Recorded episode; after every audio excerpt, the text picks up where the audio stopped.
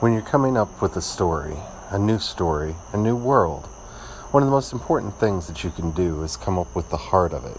What is it really about? I mean, really. What does it center around? What is everything going to be about? That may sound logical.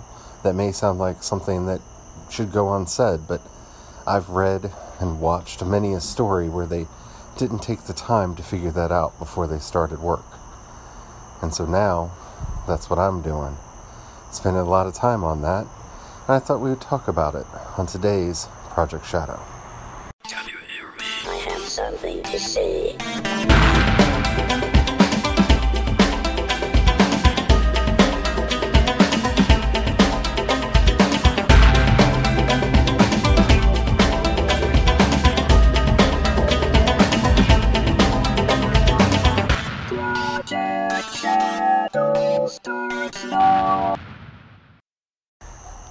Hello, welcome to Project Shadow. My name's Charlie. You might know me better as sci fi fantasy writer C.E. Dorset, especially if you're reading my new book, Crucify My Love.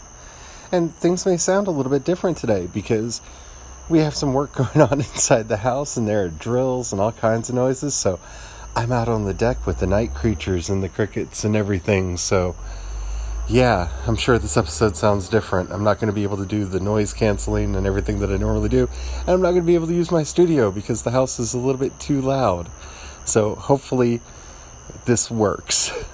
I'm actually kind of glad that I'm being forced to do this because one of my goals with NaNoWriMo is to kind of record kind of in a audio blog format where I write throughout the day and do the things and do little updates and whatnot in the recording and kind of use it as a log of my progress throughout to kind of share that whole thing with you. So hopefully this sounds okay and we'll see how this works. It's been a long time since I've recorded an episode like that, like this.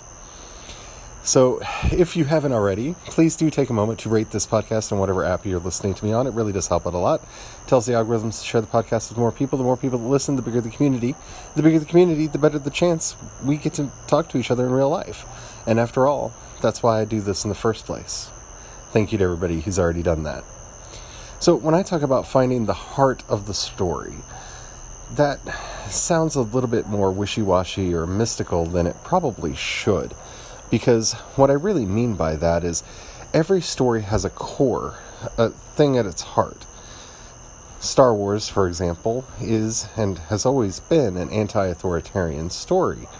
From the very first episode that came out, all the way through to all of the cartoons and the prequels and the sequels and everything.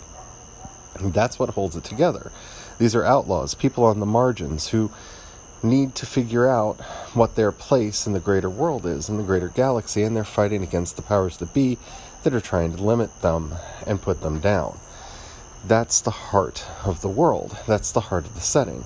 Now, there are a few other aspects that go into that that make Star Wars much more unique. You have to add to that the flavor of the Force, and you have to add to that the history of the Galactic Republic, the rise of the Sith Empire, and you know, all the different things that Palpatine does because well, we all know Palpatine does stuff, doesn't he now? Apparently, he's still doing stuff because there's that laugh in the trailer for the new movie, but that's a topic for another day now, isn't it? Yeah. Anywho, once you know what the story is about, then you can actually craft a world and a story that makes coherent, cohesive sense with itself. Avatar The Last Airbender is probably most famous for this, in that once they put the concept of bending in and related the, con- the various bending arts to not just martial arts that exist in the real world, but philosophies and attitudes that go along with them, that created the real core and heart of the series.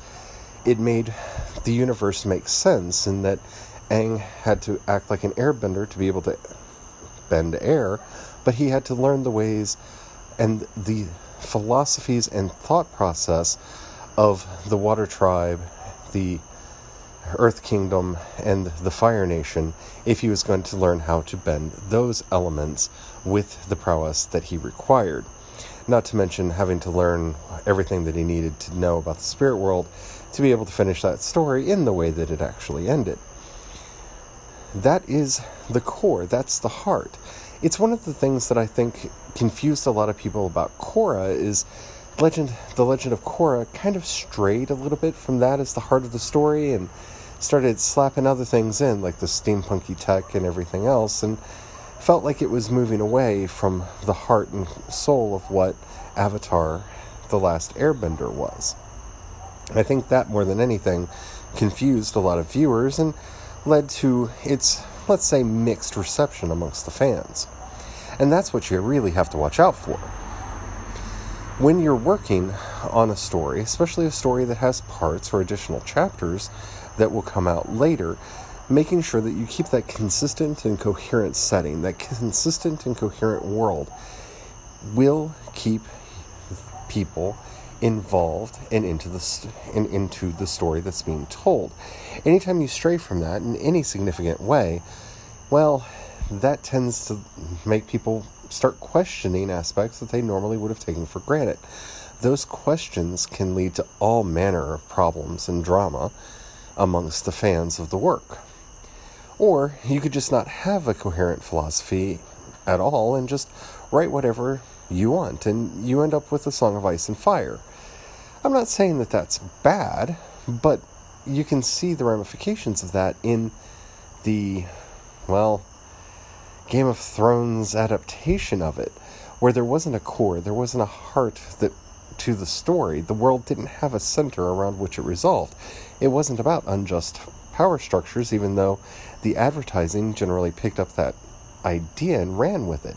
It kind of sold us the character of Daenerys Stormborn as someone who was going to bring about that destruction of all of the hierarchical systems that were troubling Westeros.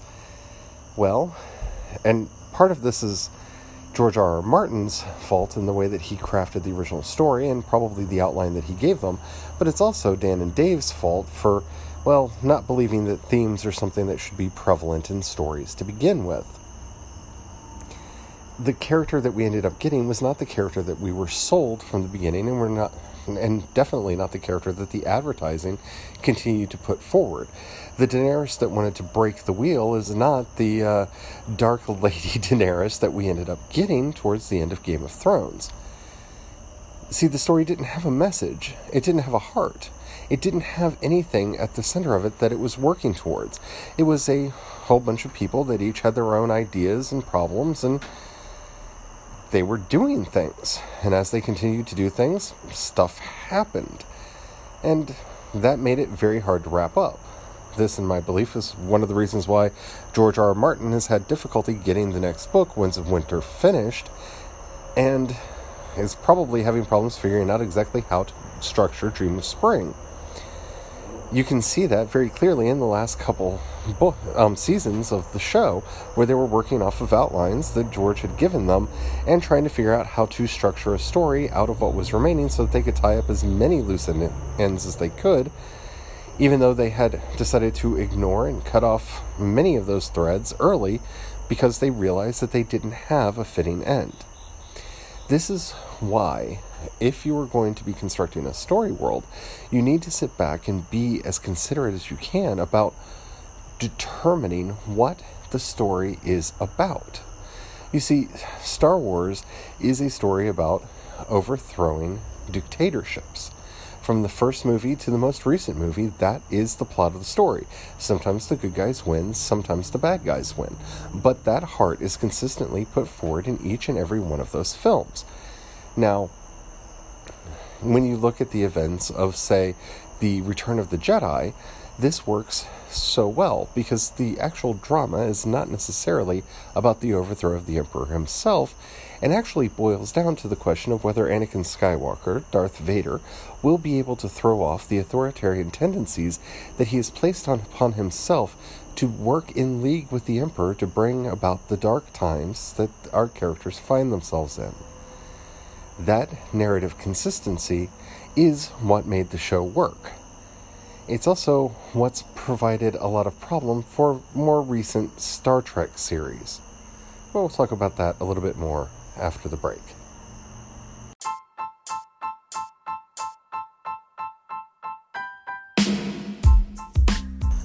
The problem with Star Trek is that it lays out its heart, its conceit, from the very first episode of the first series, of the original series, you know, with Kirk, Spock, McCoy in them.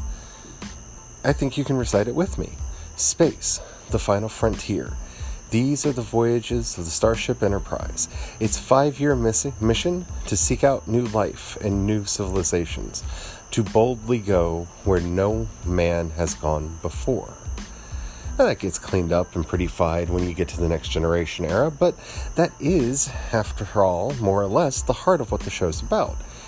It's about peace. It's about Uh, this new world where people are learning to get past their aggression and their first instinct is no longer to fight, no longer to punch the thing, but to find agreement and actually talk to one another to seek out new life and new civilizations.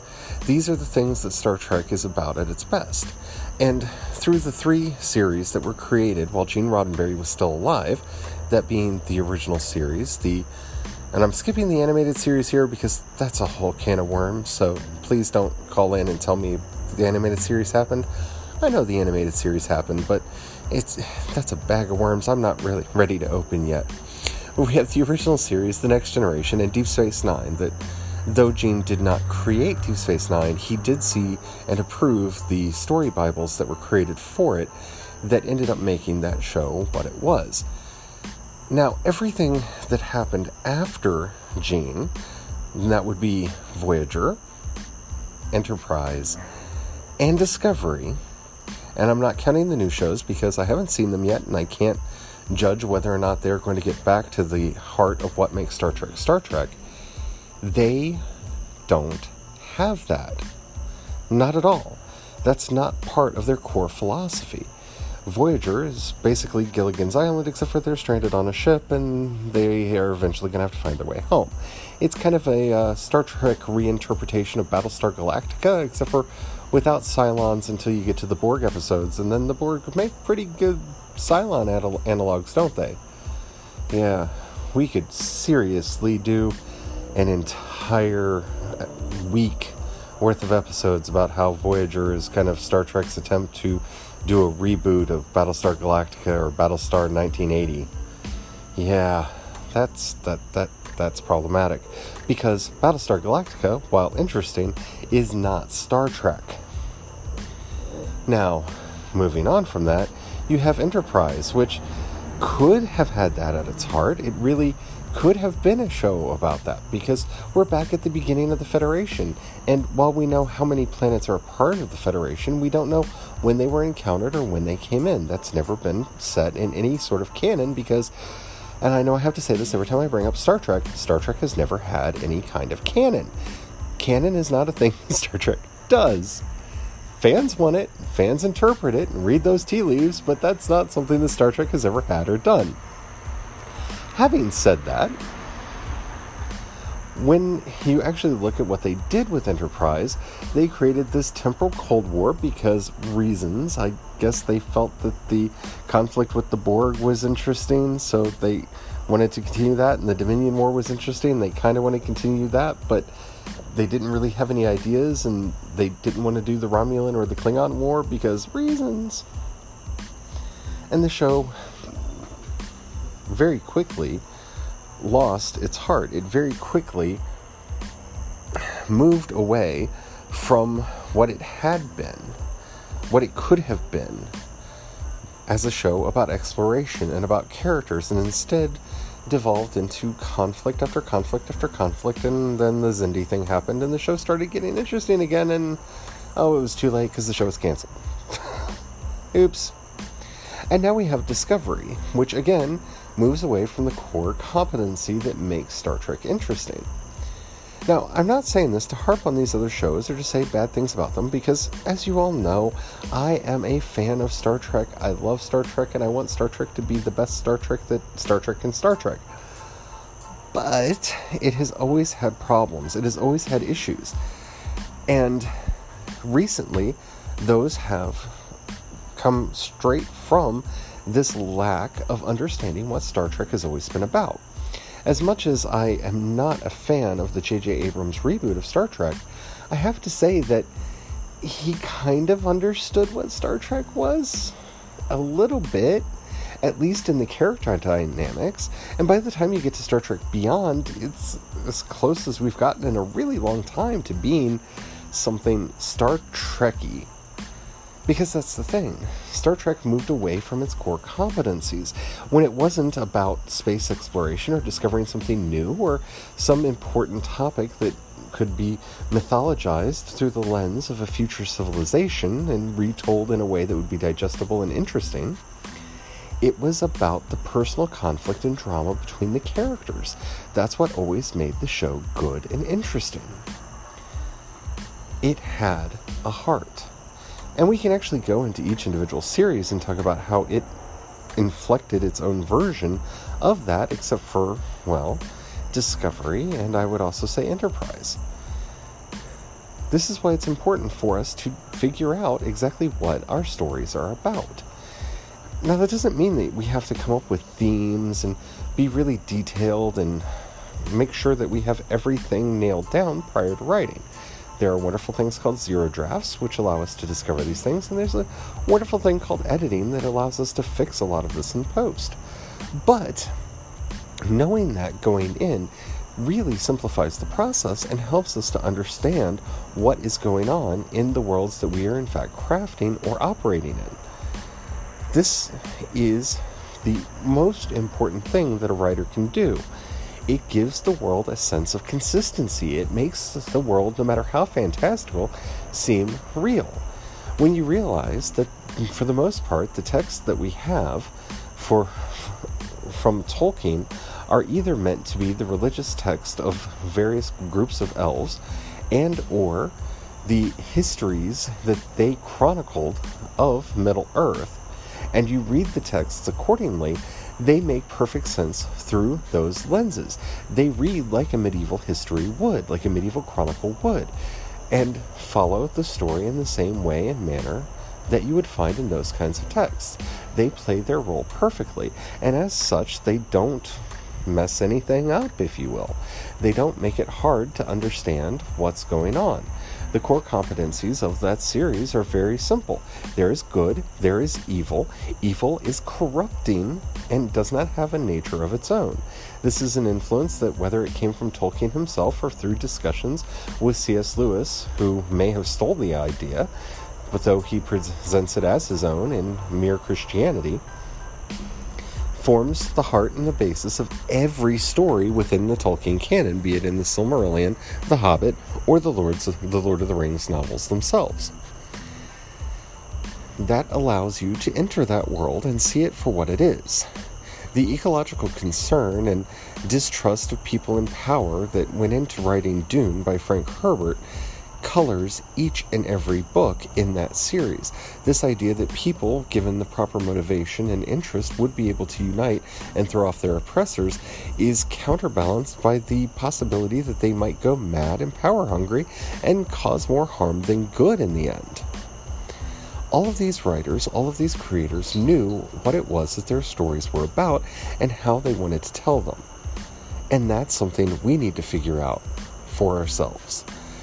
Today, I've spent a lot of the, my time writing what is currently a 1500 word, and it's a little bit over that, doc- document that'll be going up on World Anvil that kind of explains the core competencies that I'm wanting to put into the setting that I'm working on. What is it? What do they call things? Why are things the way that they are?